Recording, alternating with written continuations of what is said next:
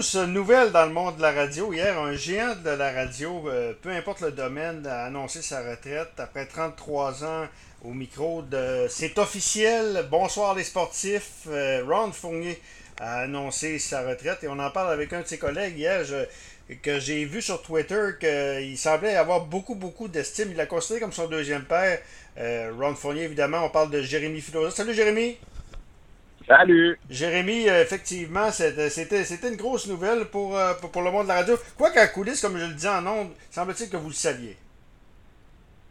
Ouais, ben on était au courant, là. Ceux qui sont les, les plus proches, là, étaient au courant depuis quelques semaines, mais tu sais, on savait qu'il y avait une possibilité que Ron euh, ne revienne pas. on dirait que tous les éléments étaient là. Bon, ceux qui ont suivi un petit peu l'actualité ont vu que Ron a eu quelques petits pépins euh, physique euh, dans les deux dernières années. Euh, il a surmonté deux cancers. il a aussi eu des, petits problèmes de cœur.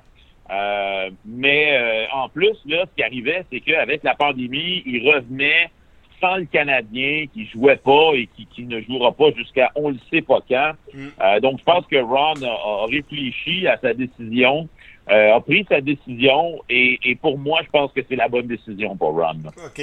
Quel, tu, je te cite sur Twitter, je le considère comme mon deuxième père. Pourquoi euh, tu le considères comme ton deuxième père? C'est lui qui t'a formé, c'est lui qui, euh, qui t'a aidé, qui était ton confident. Pourquoi tu, as, autant d'estime que ça?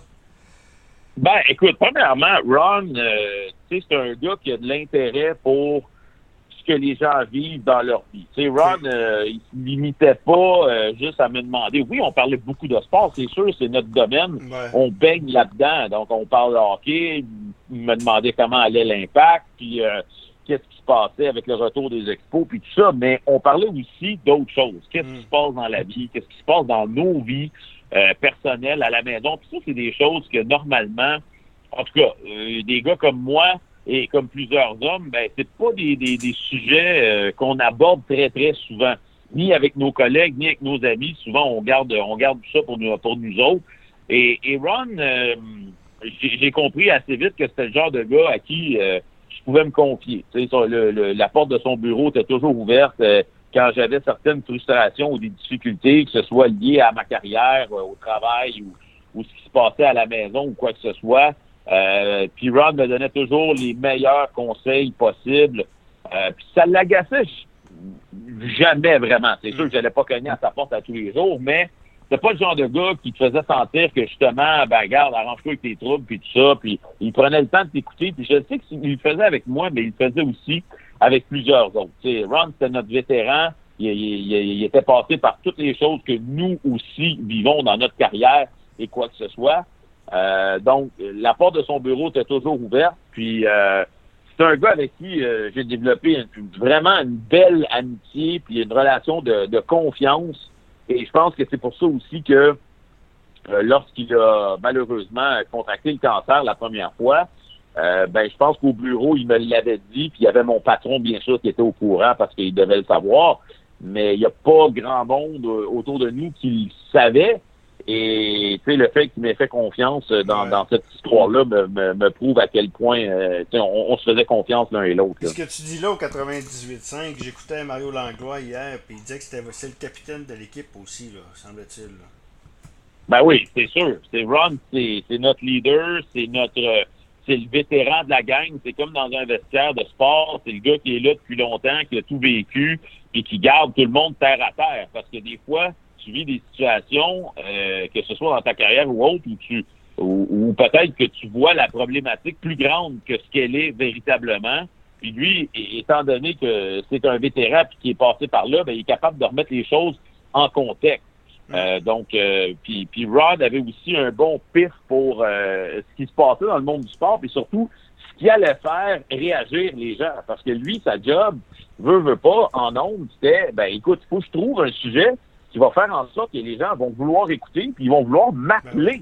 Ben euh, donc, il y avait, il y avait vraiment ce, ce pif-là, ce flair-là pour euh, mettre le doigt sur aujourd'hui, qu'est-ce qui va, qu'est-ce qui va exciter les gens, qu'est-ce qui va euh, aller chercher la passion des, des, partisans. Puis je vais parler de quoi dans mon émission ce soir? Donc, autant au, niveau sur le plan humain, mais sportif, c'était notre capitaine. Oui, effectivement.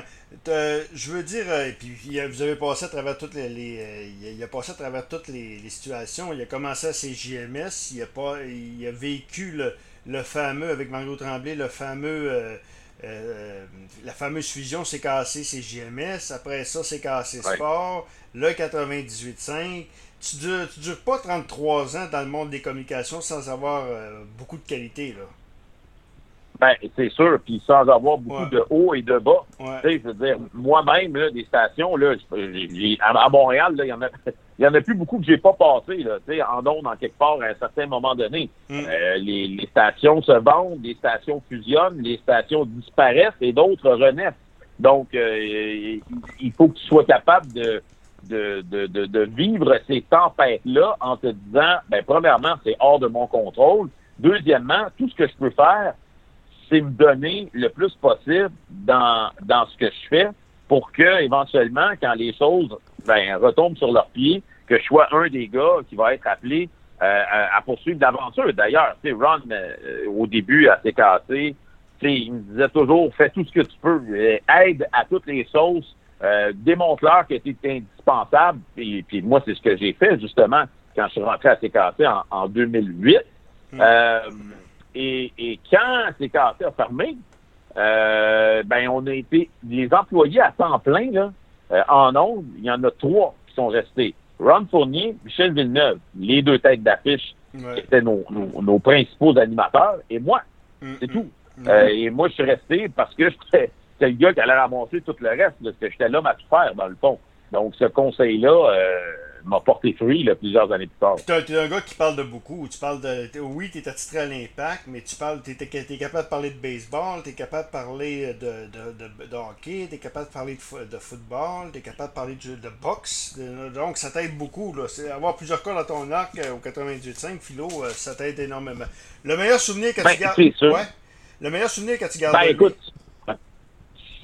Euh, le meilleur souvenir que, écoute, je vais, te raconter une anecdote. Euh, c'est pas un meilleur souvenir, mais c'est une histoire drôle. OK? Euh, à un certain moment donné, en 2009, euh, l'Impact est en Ligue des champions et euh, l'équipe n'a pas encore accédé à la MLS. C'est une équipe de deuxième ligue euh, qui accèdent par surprise à la Ligue des champions, chose que les équipes de deuxième division normalement ne font pas.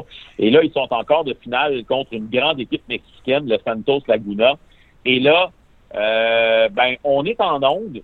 Et là, ben moi, je, on, faisait pas le match là à ce moment-là, mais moi et Ron, on est en onde parce que c'est un match super important. Et là, l'Impact pourrait passer en demi-finale.